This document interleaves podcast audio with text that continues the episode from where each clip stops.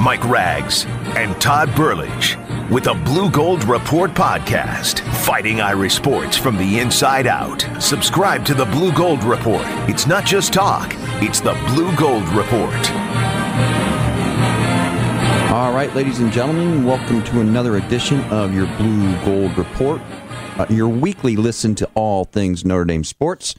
I'm Todd Burlage, a writer for Blue and Gold Illustrated, Elkhart Truth, Associated Press, among other things. My co host and fearless leader, Rags, he is off. He's on vacation. He is out east with his lovely daughter, visiting his father. Good for him. He's out in Jersey, taking a little time off. Good for him. So I'm going to try to fly solo today. So uh, send your condolences after the show.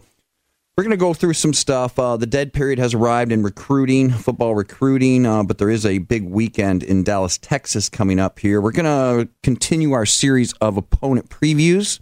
Um, we're going from worst to first, worst to best, I guess is the better way to put it. Ball State, we thought was the worst opponent on the schedule last week. We're going to preview Vanderbilt this week. Got a funny transfer nugget, just uh, sort of a high number of transfers that Brian Kelly has suffered through, I guess you'd say, during his tenure here. This is courtesy of Eric Hansen. It was something I read that was pretty interesting that I wanted to share. Eric Hansen of the South Bend Tribune pulled this one up. And finally, we're going to we're going to talk to uh, well, we're not going to talk to. I'm going to play an interview with Brian Polian, uh, special teams coach. He was at Orchard Ridge Country Club in Fort Wayne here not too long ago um, as part of a golf outing with the Notre Dame Alumni Club. We're going to talk a little special teams. We did defense. Was it last week and offense the week before? We're going to talk a little special teams here and then wrap it up with Brian Polian talking uh, talking his stuff. Um, but as we always do, uh, we're brought to you by D.O. McComb Sons. I would be remiss to men- not mention that. D.O. McComb Sons funeral homes there in Fort Wayne. Uh, kind of interesting. I actually lived with a D.O. McComb Son funeral director for many years, and he was actually the best man at my wedding. So that hits a little bit close to home brought to you by D.O. McComb and Sons. And here we go. But we start every show, every show, we, even without rags, we start with your blue gold nuggets. Now, if I could just find them, we will be off and running here. Where was I going to start here? Kind of an interesting dynamic with NBC TV and Notre Dame. Uh, NBC has added a rules analyst. He's a former NFL referee. He was there for 20 years. He actually did some college work before that as well. Spent 20 years as an NFL ref did three Super Bowls, nine conference championship games, a gentleman by the name of Terry McAulay. More and more, this is becoming popular. A rules analysis, an analyst, a rules analyst. Sorry about that. A rules analyst. Terry McAulay will join the NBC team. He will do that for Thursday night NFL football on NBC, and he'll also be a rules analyst for Notre Dame games. So that's going to be kind of a more and more these referees and their calls sort of fall under much scrutiny, and rightfully so, in my opinion. Uh, McAulay actually worked a couple national championship games as well in college, as I mentioned, three Super Bowls. So, nice little addition to the broadcast team there. Women's hoops, women's hoops, the women uh, Notre Dame national championship women. They're up for three ESPY awards. These will be held on July 18th at the Microsoft Theater in downtown Los Angeles. They're up for three: best team, best sports moment and best sports play. I don't know how you really distinguish between best sports moment and best sports play, but anyhow, they're up for those three.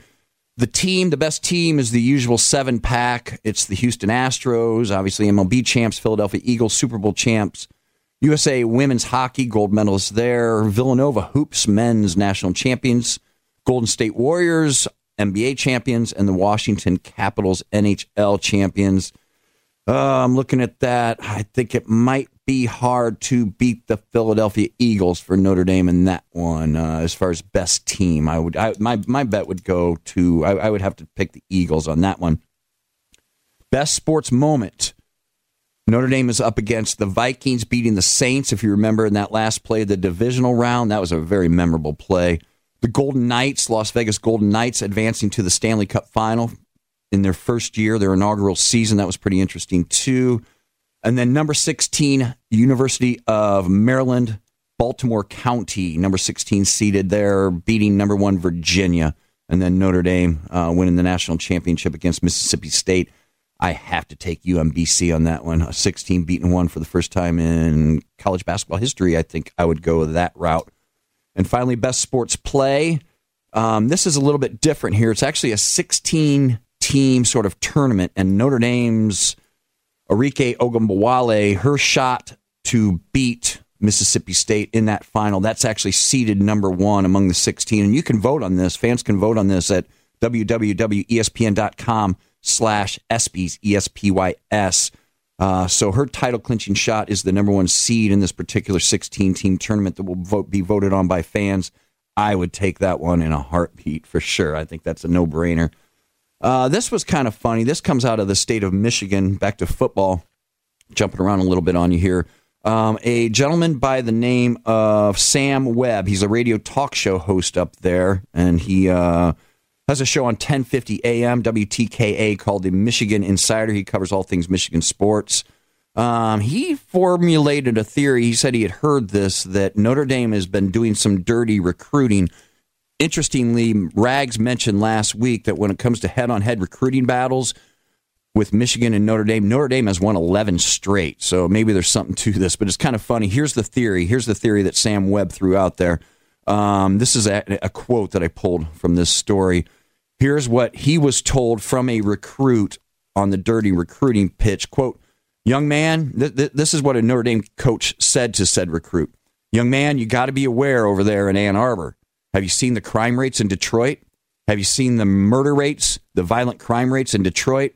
It just might not be a safe environment in Ann Arbor. So he kind of called Notre Dame out on trying to pull the crime card. Uh, just for you know what and giggles, I looked it up. Detroit to Ann Arbor is 42 miles. I got to thinking South Bend and Chicago. Chicago's not exactly the cleanest city these days. It is 96 miles apart there, though, so a little bit closer proximity between Detroit and Ann Arbor than South Bend and Chicago. Men's hoops, men's hoops, summer league stuff here. We all know the struggles that Bonzie Colson had with his injury.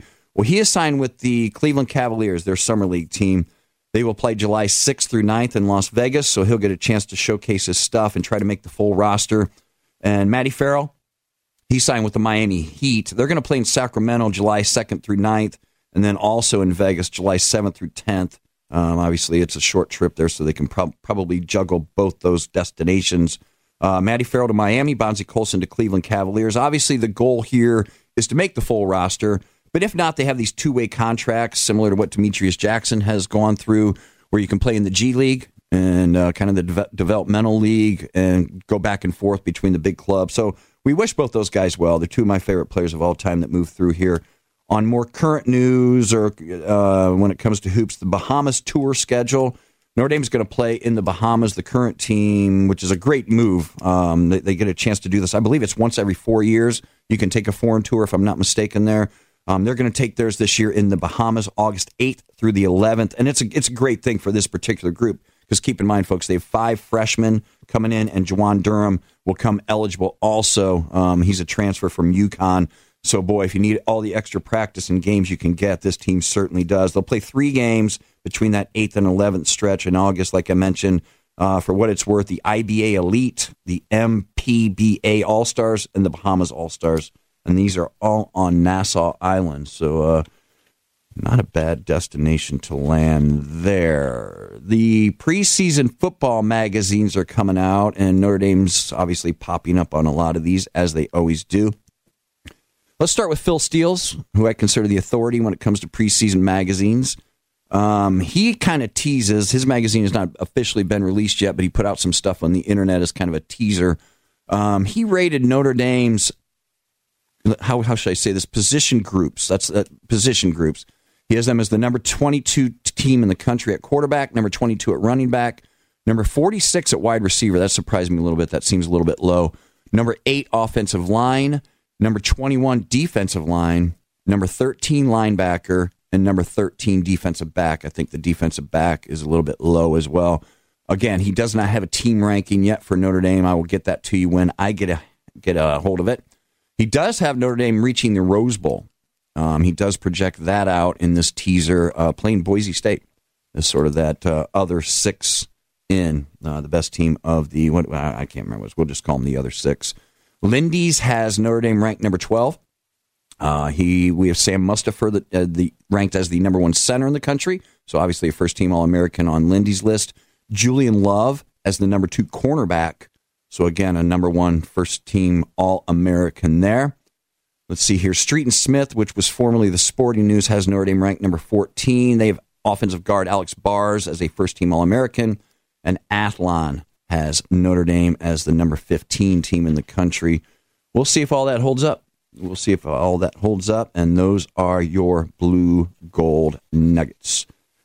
Let's stick with recruiting here. This is uh, Notre Dame's been on quite a roll here. They have 15 for the class of 2019, which ranks them with this role they've been on, especially on defensive line and offensive line, they are ranked number three in the class according to 24 7 Sports. I'm sorry, they are the number three class in the country at this point, according to 24 7 Sports. Probably fairly so, man. They are loading up on four stars.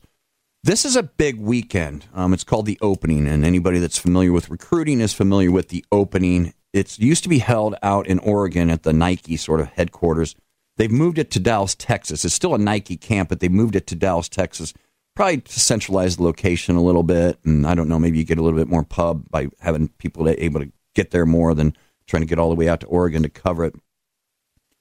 Two current recruits from the class of 2019 are participating, verbal commitments, that is. Nana Osafo Mensah, he's a four star defensive end, 6'4, 231. He can, he can make the trip by uh, car. He's from Fort Worth, Texas. And then Kyle Hamilton, a three star safety, 6'3, 188 pounds from Atlanta, Georgia. Those are the two verbal commitments that are going to be participating in the opening this weekend. Notre Dame actually had five verbal commitments in this event last year, so uh, dropped a little bit there. Plenty of prospects, though, that are going to participate. These are prospects that Notre Dame is trying to chase down, uncommitted dudes. Uh, Cornelius Johnson, he's a four star Wide receiver, 6'3", 197. You got to like that. High school kid, 6'3", 197 wide receiver. He's from Greenwich, Connecticut. He is a Notre Dame lean heavy. I think he will end up landing with the Irish. Aeneas DiCosmo. Let's try that. DiCosmo, I believe it is. He's a three star, 6'3, 220 defensive end. Notre Dame is already loaded in this class, this 2019 class, along the defensive line, but you can never get too many, right, folks? Oradell, New Jersey. He is a Stanford lean, a slight Stanford lean at this point. Isaiah Rutherford, he's a four star cornerback. He's 6'2, 170, Carmichael, California. He's a heavy USC lean. Um, so he's probably going to stay home, it looks like, but Notre Dame's going to do their best to lure him away. Tristan Sinclair, he's a four star linebacker. He's 6'2, 209 pounds from Danville, California. He's a slight Stanford lean at this point anytime you get that Stanford Notre Dame connection, it's kind of interesting because uh, certainly you're talking about a bright kid uh, that has a lot of options. Moving on to Woody Washington. Woody Washington, he's a four star cornerback. He's 5'11, 175. Obviously, has some growing to do. Murf- Murfreesboro, Tennessee. I'm a race fan, so uh, I'm familiar with Murfreesboro, Tennessee. He's a pretty heavy Oklahoma lean at this point, but again, you can never get too many cornerbacks. Notre Dame's kind of loading up uh, at that position, so I would say Woody Washington is probably heading to uh, Oklahoma. We'll have to wait and see. And the last one of the six guys that Notre Dame is really tracking down here that are going to be part of this this uh, pro. You know what? This opening, the opening is such a big deal that the NFL Network is going to cover it. I, I, almost left that out. But the last one is a four, another four star cornerback, Max Williams. He's 5'8", 164 pounds. Obviously, has a little bit of growing to do. Gardenia, California he's going to go to USC, but Notre Dame wants to lure him away. We will see how that goes, uh, but he certainly looks like he's heading to USC. So we will reach, we will track that in the coming weeks as recruiting will heat up again. The dead period is going on right now. I had the dates written down here somewhere, um, but I can't find them. I think it's about a. There it is. Um, from June 25th to July 24th. That's the dead period. So we're, we're, we're, we've fallen into that where the coaches can make no contact whatsoever with their recruits. So we'll have to kind of wait and see what the recruits tell the newspapers and whatnot.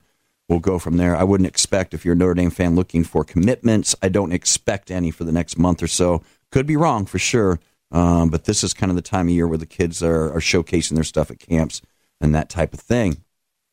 All right, we started it last week. We, we're going from worst, in my in my humble opinion, the worst team on the schedule, and we're going to work our way up to the best team in the schedule and kind of preview what's going on here. I thought Ball State was the easiest team for Notre Dame on the schedule, and I believe that Vanderbilt, which Notre Dame will play in week three on September 15th. I think this is the second uh, easiest opponent for Notre Dame. Notre Dame's played Vanderbilt twice. They had a home and home in 95 and 96. In 96, it was a Thursday night opener. It was at Vanderbilt, and Notre Dame was ranked number six. This was Lou Holtz's final season. Notre Dame was ranked number six. They had to rally in the fourth quarter for a 14 7 win. Um, and certainly nobody expected that. Notre Dame was supposed to roll in that game, and it didn't happen. It was on a Thursday night, as I mentioned. And then the um, before that was '96. The year earlier, Notre Dame beat the Commodores 41 to nothing at home at Notre Dame Stadium under Bob Davie, who was actually filling in for Holtz. Uh, Holtz had neck surgery, so Bob Davie was actually kind of an interim coach for that game, and Notre Dame won 41 to nothing. When it comes to comparing recruiting classes, typically when you look go back to 2014 through the current ranks, Vanderbilt hovers right around the 50 range, almost exactly. And they're 49, 47, 59, 57, 42. Meanwhile, Notre Dame's always in the top 15 through. So obviously, when you're talking about player quality, you would certainly think Notre Dame would hold the advantage there. Last year, Vanderbilt got its it got a rude awakening. They started out three and zero oh in its non-conference slate. Um, they beat Middle Tennessee 28-6, Alabama A&M 42-0 and uh, actually beat Kansas State at home 14 to 7, which was a good win, and, and things were looking right uh, for the Commodores for sure. Um, but then the SEC reality set in. Um, first game of conference play, guess who they got to play? Uh, it was at home to Alabama, and they got beat 59 nothing. 59 nothing. And another game, the defense was atrocious last year. They uh, Georgia scored 45 on them, Ole Miss 57, Kentucky 44, Missouri 45 uh, and some of those were even at home. So Vanderbilt opened 0 7 in the SEC. Um, it ended up finishing 4 0 outside of the F- SEC. Uh, it did beat Tennessee um, in the last game of the season, 42 24. My word. Tennessee went 0 8. My have the mighty have fallen. Similarly to Ball State, when we're talking about Vanderbilt, the Commodores are projected to finish last in the seven team, the seven team SEC East. Uh, Derek Mason is in his fifth year here on the job and uh, might be his last year. He coached at Stanford, if you remember, from 2010 to 2013. He was the defensive coordinator. Um, but his first four seasons here at Vanderbilt, three and nine, four and eight, six and seven, five and seven. Um, so 1831 overall. You know what's interesting is what what probably makes it even tougher on James Franklin, eh, or I'm sorry, on Derek Mason, is that James Franklin now the Penn State coach, he came from Vanderbilt. Um, and he finished nine and four, and then the top twenty-five both in 2012 and 2013. Something that's never happened before, and probably will never happen again at Vanderbilt. So um, it looks like Derek Mason might very much be on the hot seat, and he's making a lot of excuses here on top of everything else. He's building in the fact that this group, for the first time, is made up of only his recruits. Okay, None of us in the media like it when the coach pulls that card. Um, Brian Kelly has pulled it uh, after Manti Te'o graduated, and Charlie Weis pulled that card. Coaches always do, but it typically means that they're in trouble for sure. They just they're coming off a, a lousy year. Um, they return four starters on defense, which doesn't sound like very many, but maybe that's the good news because that particular defense allowed 43.3 points per game last year. Um, again, they finished one and seven in the SEC. Uh, Charles White, he's back. He, he had nine sacks, um, and they, they're shuffling their coaching staff around a little bit. Uh, new defensive coordinator Jason Tarver. He was a, he was another Stanford guy in 2011. He's actually been coaching the Oakland Raiders defensively, and he was a senior defensive assistant with the San Francisco 49ers the last couple years, three years actually. Um, the, I guess a little bit of good news on offense for Vanderbilt. The, insti- the entire starting offensive line returns, including, and the quarterback does, Kyle Shurmur.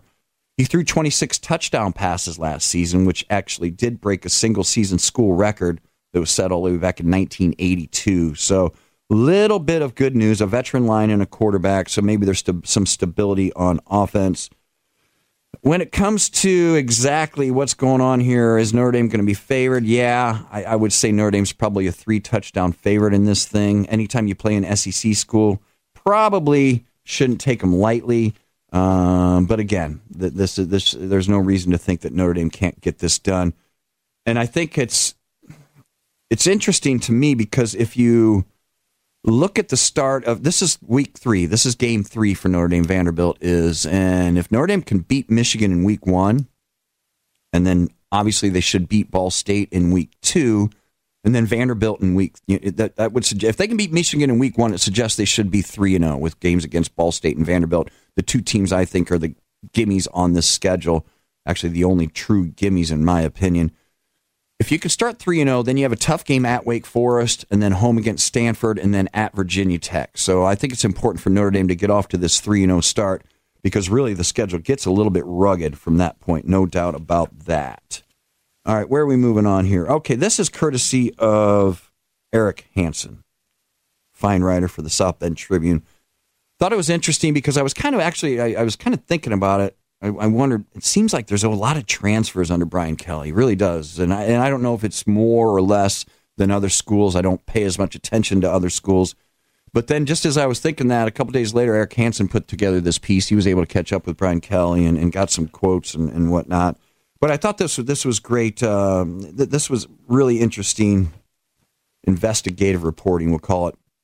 Okay, four pending Notre Dame transfers this year who have yet to find landing spots Okay, if we include those, of the 170, 178 players Brian Kelly has recruited, 49 of them have transferred, which is kind of interesting. That's 27.5%, so more than one in four.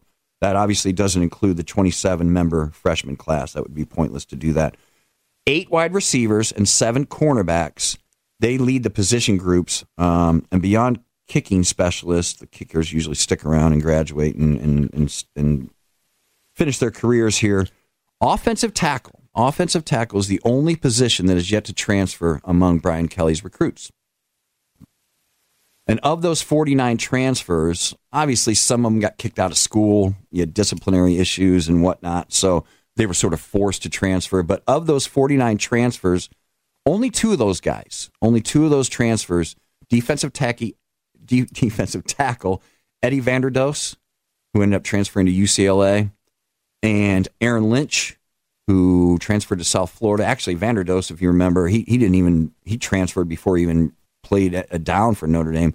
But Vanderdoes and Lynch, they're the only two of those 49 to have any NFL experience. Well, I thought that was kind of interesting. So it goes to show you, you know, the guys that stick around here are the ones that are getting drafted to the NFL and doing great things. I, I, I guess it, it, you know, it's logic. It's logic. If you you're transferring away from a place, chances are things aren't going well for you. So you're not maybe not NFL caliber at that point. Um, as Hansen mentions, it could be argued that in many cases, this roster turnover, these transfers have actually helped Brian Kelly upgrade his roster because it allows him to bring in larger recruiting classes.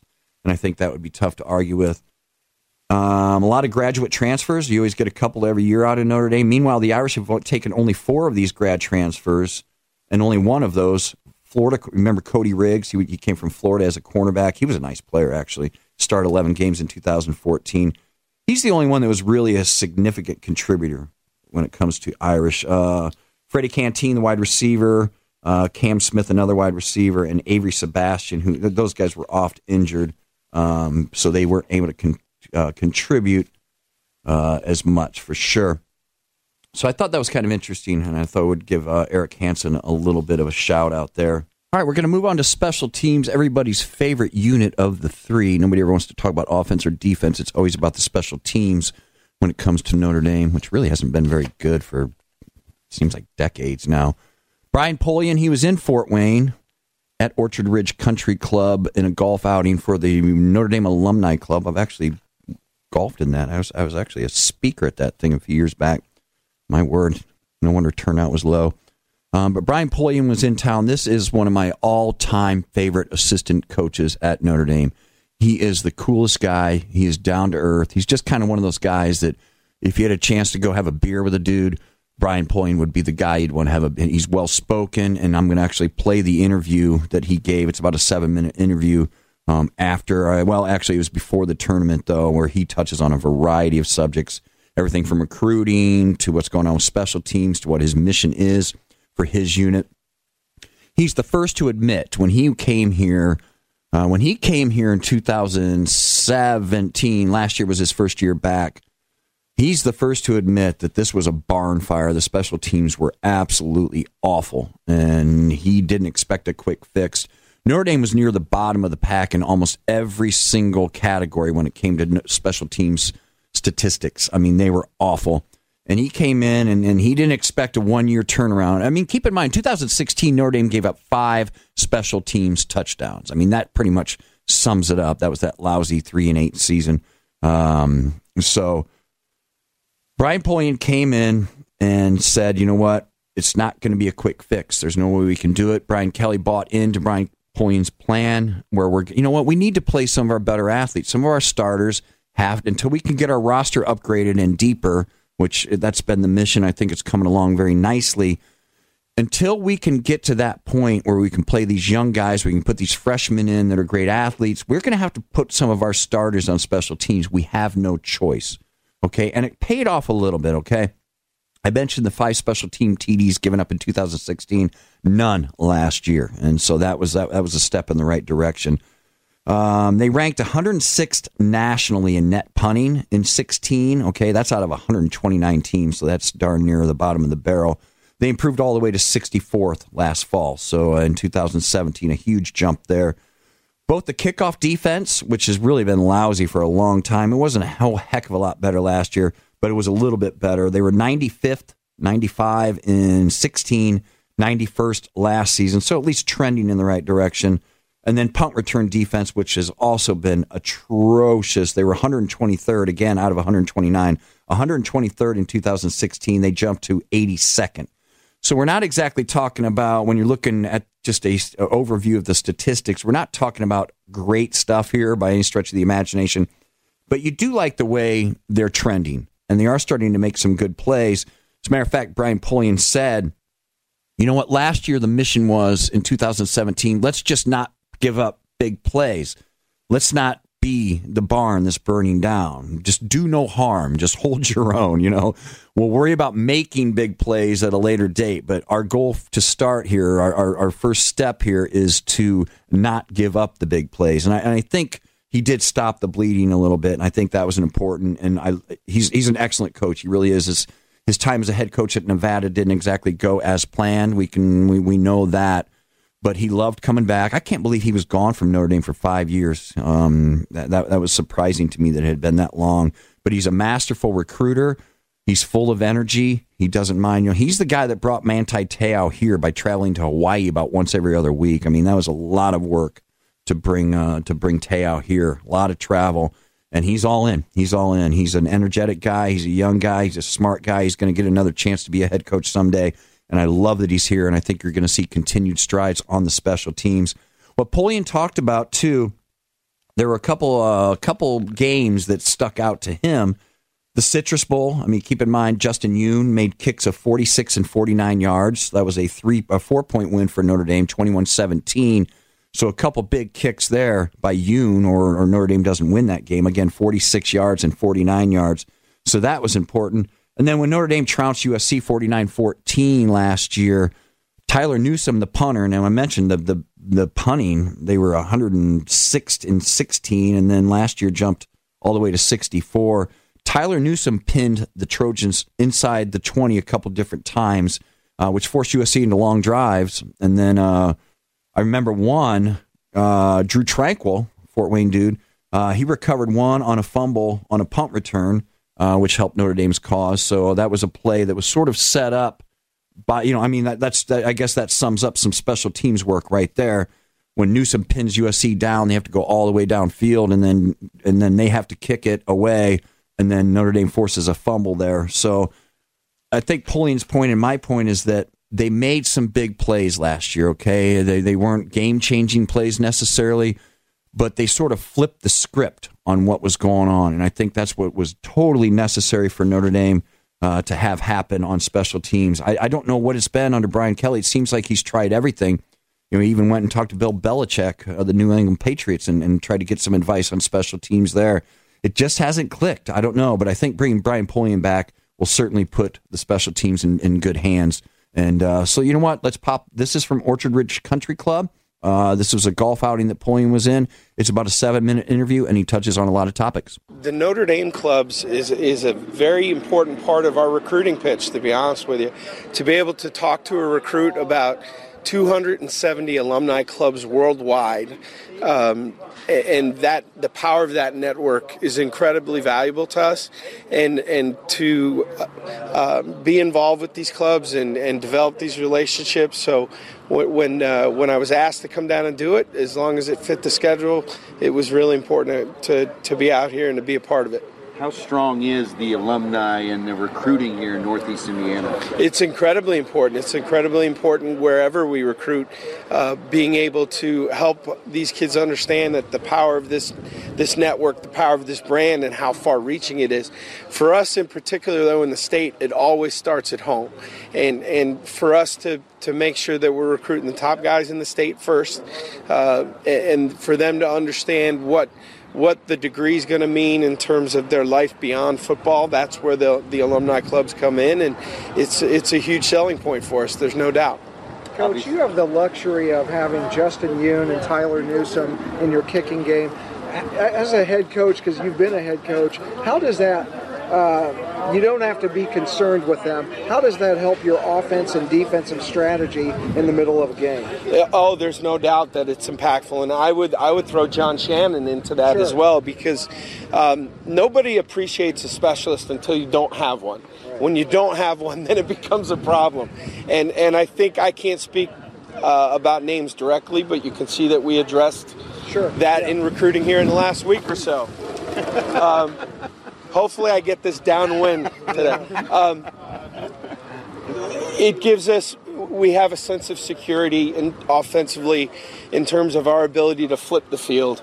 Uh, I, I, think uh, I think you only have to look uh, no farther than the bowl game. Uh, Justin Yoon makes two 47 yard plus field goals. The LSU kids missed two chip shots, and that really is the difference in the game because it keeps us it keeps us within one score uh, for a long time. I, I think uh, those guys are incredibly valuable, and we've been very lucky to to inherit two good veterans. Um, I love I love both kids. Uh, their demeanor, their makeup, they're fun to work with. Well, Newsome's a captain. I mean, that says it all uh, from the punter position. Yeah, and it's a little bit unusual, but if if you're around us every day, uh, people, I think, raised an eyebrow when a punter got elected a captain. But if you're around us every day, it's not shocking at all because he he embodies all the traits that Coach Kelly's looking for. Uh, he's an excellent leader, and, and we're lucky to have him. And educate me on the kickoff change, or the rule change, and how that's going to impact the game this year. It, it, it's. Uh, really, the only major change at the college level is now if you choose to fair catch a ball in the field of play, it will be moved out to the 25 yard line if you fair catch it beyond the 25. They're trying to encourage more fair catches. When the when the touchback was moved out to the 25, um, people with really good kickers said, "All right, we're not going to give up those five yards. We're going to hang the ball up into the air, make you field it on the eight, and, yeah. and we're going to we're going to surround you and tackle you before you get out there." Um, I would like to see us eventually. I'm very intrigued with what the NFL is doing. And uh, I talked to a bunch of peers at that level, and I think what they're doing might be the answer in terms of taking away double teams, taking away those high speed collisions, turning it more. Uh, turning the play more into a punt return, where it's a one-on-one athletic play in space. I, I hope that we'll study that at the college game, and I think eventually we will. Um, you know, I've been in, in conversations with with um, with Coach Berry and people at the AFCA, and and uh, they've been kind enough to include me in some of these conversations, and and hopefully we'll keep studying it and keep evolving. The one thing for certain is I don't want the play to go away. I want it to be safer. Everybody does, but I don't want the play to go away. I hope there's a, a way for us to fix it. Now you're the recruiting coordinator. Uh, some of these freshmen like Lenzy or Moala, some some of these guys going to impact the special teams this fall. I certainly hope so. Uh, who it's going to be, you never know. Uh, I'm not sure anybody last year looked at Isaiah Robertson and said, "Boy, that guy's going to be an impact player as a freshman." Yet he was a four-unit special teams player. Uh, Jordan Genmark Heath was a four-unit special teams player and a very good one. Um, I, I, think Moala specifically, I'm very excited to get to work with him. Um, what Paul might need to catch up on in terms of uh, playing the game of football and, and getting caught up to our level. Uh, I think his athletic ability translates pretty quickly to the yeah. to the kicking game, not only as a returner but also as a cover guy. So, uh, and then there are guys that you know, I am so excited to see uh, Alohi Gilman this year who had to sit last year due to the transfer and how impactful he's going to be for us. So there's a lot of new faces that we, we're very excited to get them on campus. Our vets reported last night. Our freshmen will be here in two weeks, and um, this is an exciting time. Moala may be your most efficient recruit of all time. I mean, it took you about two and a half minutes to get over to his high school. Yeah, and and then you know what? It, it was uh, it was him driving to us for a campus. Really, what yeah. solidified it. We didn't even have to leave campus. But no, it goes back to. Um, keep, if you got something close to home, you got you got to do it there first. And and and look, we I mean we know who's here. I mean, and and uh, recruiting's a long way away from being done. We're, we're constantly working the process, but um, our our fans in the state need to understand we, we we always start at home first. That's incredibly important to Coach Kelly and to our program, and um, you know we'll we'll make sure every guy in the state that needs to be evaluated gets a thorough evaluation. What are you trying to improve most upon? Sorry, what are you trying to improve most upon from year one to year two in your time back here? Um, well, from a football standpoint, last year was, uh, for lack of a better term, we got to stop the bleeding. We had given up five special teams touchdowns the year before. Um, I didn't think it was going to be possible to be go from um, one end to the spectrum to the other in, in less than 12 months. My goal last year was to do no harm. We, we had to we had to stop making the mistakes that were costing us football games, and I think we did that. Um, now we need to take the next step. We need to, instead of being a negative impact on the game, we need to find a way to have a positive impact. We made some big plays last year. The the the fumble recovery against USC off the punt. Uh, you know, Justin banging the two big field goals against LSU. Uh, there were moments in big games where uh, you might look at our kickoff coverage numbers and say they're pretty average, but there were moments in big games. We tackled USC inside the 20 a couple times where I felt like we stepped up in big moments. Well, folks, that wraps it up. Looks like I survived solo, flying solo here without my fearless leader Rags. He will be back next week. Thanks again for listening. Brought to you by D.O. McComb and Sons. I hope you enjoyed the show, and we will return same time, same place next week. Thank you. This has been a presentation of Opt In Productions.